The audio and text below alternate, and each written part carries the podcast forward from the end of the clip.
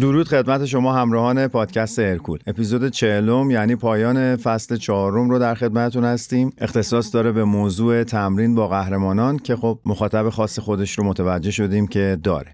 در این اپیزود ما از سه تا قهرمان یاد می‌کنیم. ریچارد گاسپاری در مورد تمرینات عضلات ساق پا صحبت می‌کنه و یک انتقاد ریزی هم به شیوع دوپینگ در ورزش پرورش اندام داره و همچنین اشاره هم می‌کنه به رشته های مسابقه بانوان. در کنارش رایان تری رو داریم fitness model خوشچهره و بسیار پرطرفداری که در این اپیزود ازش یک نوشیدنی بسیار پرکالری رو معرفی می‌کنیم که رسپیش متعلق به ایشون و در پایان سمیر بنوس رو هم داریم که از قهرمانان اسطوره‌ای مستر المپیاست و ایشون به شدت مصرف انسولین رو مورد انتقاد قرار داده و شیوعش در ورزش حرفه‌ای پرورش اندام رو زیر سوال برده. با ما همراه باشید. با این نکات در خدمتتون هستیم.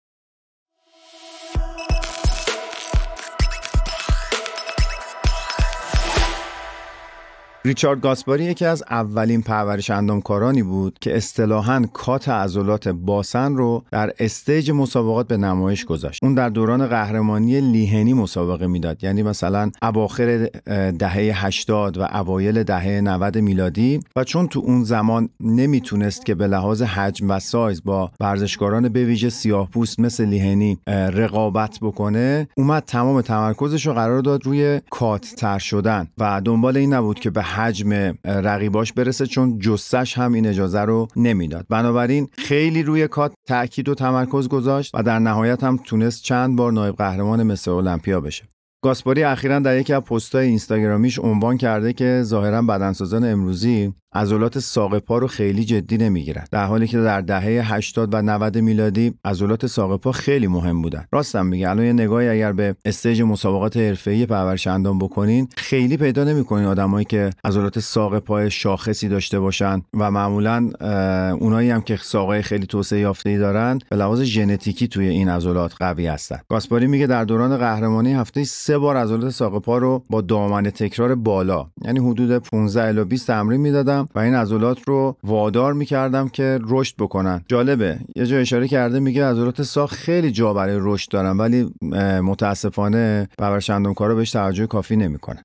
از نظر ریچارد حرکت ساق پا donkey یا همون ساق پا در حالت خمیده یکی از بهترین سازنده های عضلات ساقه. اونایی که طرفدار آرنولد هستن احتمالا این تصویر رو از آرنولد دیدن که شما هم شاید دیده باشین عکسش تو اینترنت که آرنولد خم شده یکی دوتا از یارای تمرینی روش نشستن که معمولا هم یکیش حتما همیشه فرانکو کلمبو بوده و در همون حالت خمیده آرنولد پنجه‌های پاش روی یک سطح مثل یک چوب یا یک مثلا لبه پله جایی بوده و در اون حالت اجرا میشه و چون حالت خم داره و یه نفر سوار میشه یا دو نفر سوار ورزشکار میشن بهش لقب دانکی رو دادن. گاسپاری میگه ساق دانکی اصلی ترین حرکت من برای تمرین روی عضلات ساق بود. که هفته سه بار اجراش کردم.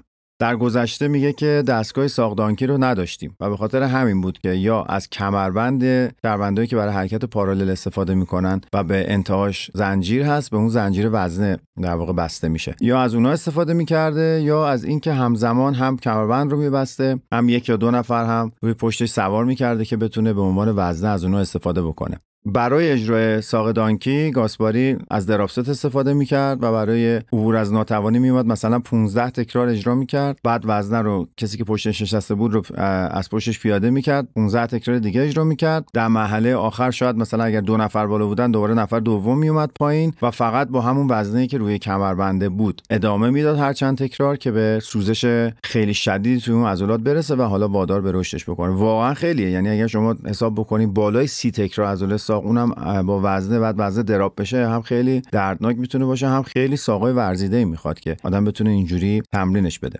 در کنار حالا موضوعی که در مورد تمرین ساق مطرح شد جالب گاسپاری این روزا خیلی داره مثل خیلی های دیگه داره انتقاد می‌کنه به پرورش اندام حرفه‌ای و می‌خواد که هشدار بده یه جوری به ورزشکارای نسل جوان که مقدار مراقب سلامتیشون باشن. معتقده که مصرف دارو دیگه داره از کنترل خارج میشه و میگه مربیان زیادی داریم که نمی‌دونن واقعا دارن چی کار می‌کنن. از نظر گاسباری مبتدیا میرن سراغ مربیانی که کلی شاگرد دارن و فکر می‌کنن چون اون مربی شاگردای زیادی داره پس حتما کارش خوبه. در حالی که هر کسی شاگرد بیشتری داره الزاما نمی‌دونه که داره چی کار می‌کنه. ریچارد یه گفته که متاسفانه حتی در دسته بیکینی خانوما هم دارو داره خیلی زیاد میشه و خانوما تو این رشته مسابقه ای به راحتی دارن میگن که خب باید اگه می‌خوای مسابقه بدی از oxandrolone استفاده بکنی یا از Winstrol استفاده بکنی و متاسفانه خیلی به راحتی از clenbuterol استفاده می‌کنن و اینا رو همه رو کنار هم می‌ذارن بدون اینکه بدونن چه خطراتی ممکنه برای سلامتیشون داشته باشه. حالا این چیزا رو که از گاسپاری داشتم گردآوری می‌کردم یه موضوعی در مورد مصرف دارو هست دوست دارم مطرحش بکنم که اونم همیشه توی ذهنم هست. اونم اینه که درسته که مربی به راحتی بعضیاشون البته بعضی از مربی به راحتی دارو تجویز می‌کنن تبلیغش رو می‌کنن ازش درآمد دارن. این با هیچ در واقع منطقی به نظر من هیچ جوره قابل دفاع نیست. خب اینو می‌ذاریم کنار قبول اینو هممون میپذیریم. اما یه طرف ماجرا هم هست دیگه. این ور ماجرا رو هم ببینیم. خود ورزشکار به عنوان یک مصرف کننده و کسی که داره درخواست می‌کنه آیا نباید به اندازه خود کسانی که دارو رو تجویز می‌کنن هوشیار باشه؟ به نظرم تلنگر خوبیه که ما خودمون هم یه مقدار به عنوان ورزشکار سواد خودمون رو در این عرصه بالا ببریم تا هر کسی با هر تجویزی نتونه بیاد و مسیری رو برای ما منحرف بکنه.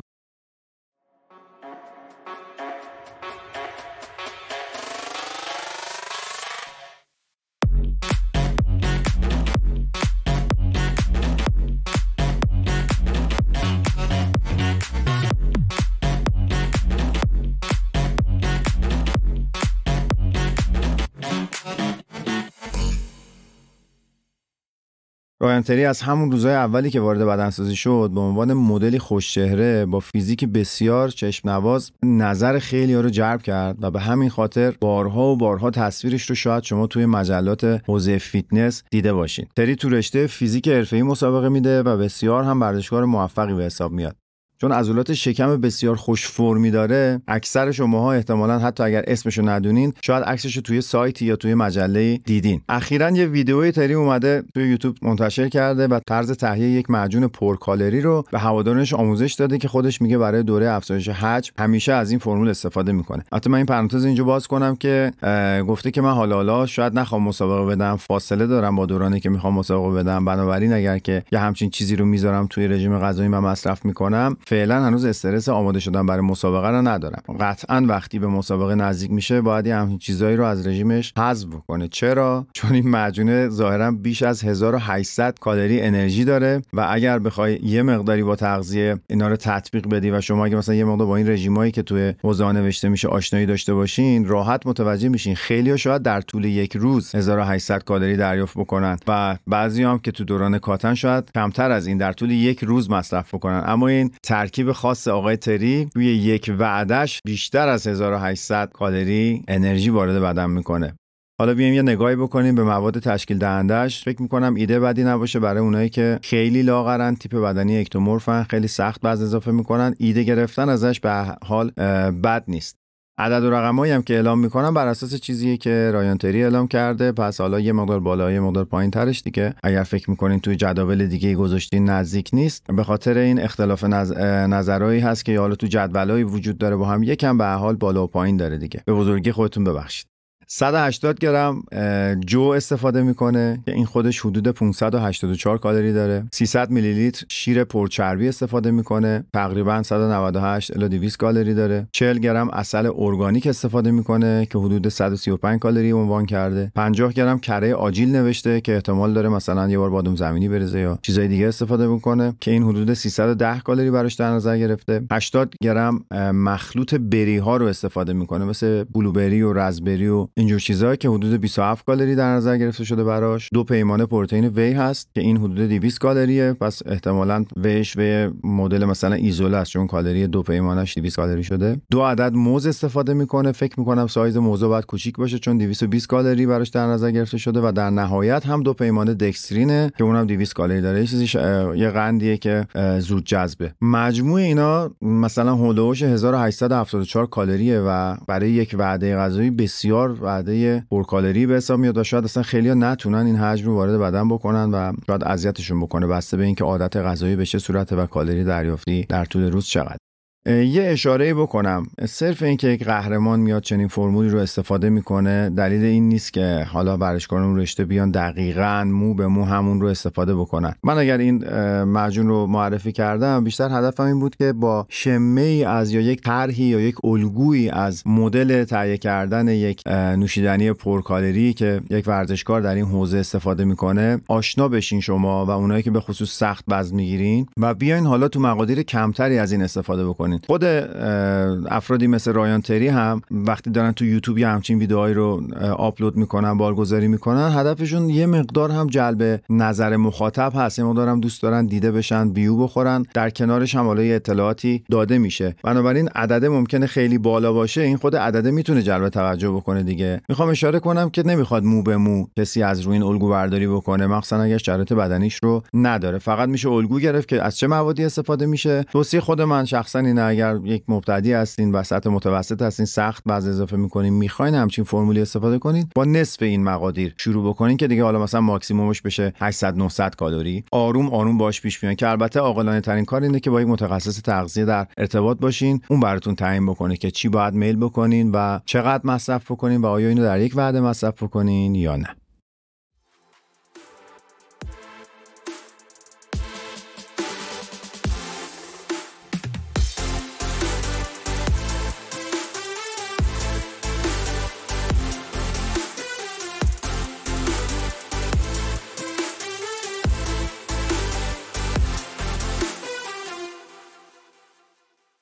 می‌رسیم به سمیر بنوت از جمله افرادی که فقط یک بار قهرمان مستر المپیا شده و به اون لقب شیر لبنان داده بودند. به سال 1983 تونست بر بام پرورش اندام حرفه‌ای جهان بیسته و به عنوان یک آسیایی افتخار بزرگی رو نصیب جهان سوم بکنه. سال گذشته توی یه ویدیویی سمیر بنوت اومده پرورش اندامکارا رو هشدار داده که مراقب استفاده از انسولین باشن و گفته افرادی که این دارو رو مصرف می‌کنن مستعد این هستن که تا قبل از 60 سالگی از دنیا برن. خیلی جمله تکون دهنده به نظر من برای کسایی که به قول معروف اهل معنا باشن.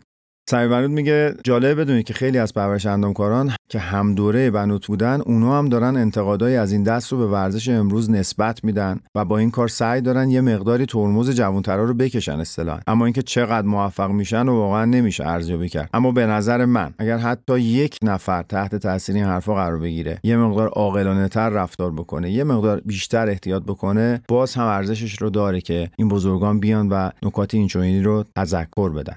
سمی بنوت توی اون ویدیو اشاره کرده که بزرگ شدن شکم رو میشه معکوسش کرد. اما پروسه زمانبریه. وقتی درگیر چربی اعما و احشایی باشید این موضوعی نیست که به سرعت بتونید حلش کنید. اول از همه باید مصرف کربوهیدرات های با شاخص گلیسمیک بالا یعنی همین قندهای ساده که خیلی سریع تو بدن هضم میشن رو کلا حذف کنید و مدتی رو با همین روش ادامه بدید. سمیر بنوت معتقده که پرورش اندامکارای امروزی به یک شکل پوری اصطلاحا میگن. پر بودن عضلات نگاه بکنید می‌بینید عضلات خودشون از همه جهت برجسته شده سه بودی میشه اصطلاحا. میگه همه به این حالت دارن می‌رسن تو عرصه پرورش اندام ای اما ناگزیر در کنار این اتفاق همشون شکمای ورم کرده ای دارن همشون معده های بیرون زده ای دارن و اینا انگار در کنار همن. مثل گلیه که یه خار اینچنینی داره. بنوت میگه که یک سال همزمان اگر انسولین و هورمون رشد مصرف کنین می‌تونین به یه همچین شکل عضلانی برسین. اما من دارم به شما میگم که اگر این پروسه یک یا دو سال ادامه پیدا بکنه شما یکم صبوری بکنین اون وقت متوجه میشین که مشکل بزرگی شکم پیدا می‌کنین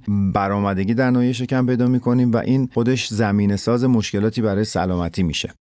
از نظر بنوت شاید در یکی دو سال اول مصرف انسولین برای بعضی از حرفه‌ای مشکلی پیش نیاد اما بدون شک در ادامه کار این اتفاق میفته چون بدون مصرف کربوهیدرات با شاخص گلیسمیک بالا یا همون قندهای ساده ای که زود جذب میشن نمیشه انسولین مصرف کرد. و اینجا همون جاییه که مشکل بروز می‌کنه. یعنی شما حتما باید کربوی زود جذب زیادی بخورین و در غیر این صورت با اون تزریق اون حجم از انسولین میمیرین و جونتون رو از دست میدین. خیلی برام جالب بود. دوریان یتس هم در یکی از مصاحبه‌هاش عنوان کرده که دقیقا در سال 97 من اومدم وسوسه شدم. ظاهرا نسبت داده میشه این موضوع به توصیهش رو میلوس سارسوف کرده به دوریان یتس که گفته حالا که می‌خوای یه سایز جدیدی رو ارائه بدی برای stage سال 97 از 96 تا 97 بیا و حالا از انسولین استفاده بکن. یتس هم گوش داده بوده استفاده کرده بوده و تو مصاحبه که من ازش خونده بودم فکر کنم در مجله Muscular Development بود گفته که وزن گرفتم. بله حجم ازولانیم بیشتر شد اما کیفیت ازولانیم رو از دست دادم و همونجا داشت در واقع دیس می‌کرد به قول امروزی ها مصرف انسولین رو. اینو که الان سمیر بنوت اشاره کرد یاد اونجا افتادم که تایید دوریان یتر میشه روی این ادعا گذاشت.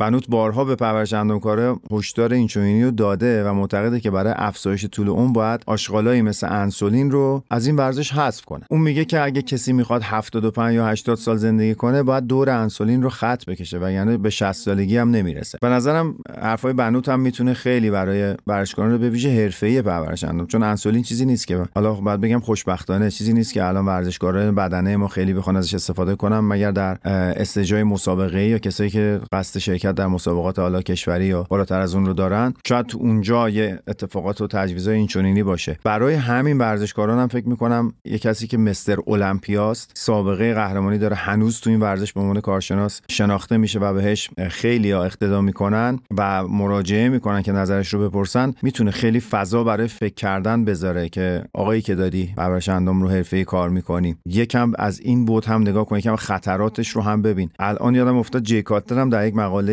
اشاره کرده بود که مصرف انسولین مساوی با مرگ یعنی مثلا یک داروی کشنده ایه انسولین رو انقدر هم قدرتمند هم انقدر خطرناک می‌دید.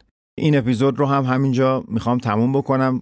می‌دونم که یه مقدار با هشدار همراه بود این اپیزود از جانب دو تن از پیشکسوتان حرفه‌ای این رشته ولی فکر می‌کنم لازم هر از گاهی به این چیزا بپردازیم. برای جوانترهایی که تو این عرصه فعالیت می‌کنن یه مقدار بیشتر به فکر سلامتشون باشن یه مقدار موضوع رو کلانتر بزرگتر ببینن و اصطلاحا نوک دماغ رو نبینن همین یک ماه دو ماه سه ماه یک سال رو نبینن و به بعدش هم یه مقدار بیشتر فکر بکنن. امیدوارم که این فصل رو هم دوست داشته باشین. اپیزود هایی که تهیه کردیم. تشکر می‌کنم از تمام دوستانی که ما رو همراهی کردن به عنوان کارشناس به عنوان نویسنده کنار ما بودن. تشکر ویژه می‌کنم از محمد محمدی عزیز کارگردان برنامه. همیشه محبت داشته در کنار ما بوده. امیدوارم شما عزیزان هم نظرتون جلب شده باشه. این مژده رو هم میدم که احتمالا ما ویدیوکست رو هم به زودی راه اندازی خواهیم کرد. تو یوتیوب خواهیم رفت و مباحث رو به صورت تصویری هم دنبال خواهیم کرد. در این مورد هم اگر نظری چیزی پیشنهادی داشتین خوشحال میشیم. که برای ما منعکس بکنید و ما ما رو راهنمایی بکنید در این زمینه. هر جا هستین امیدوارم خوب باشین و مراقب خودتون باشین.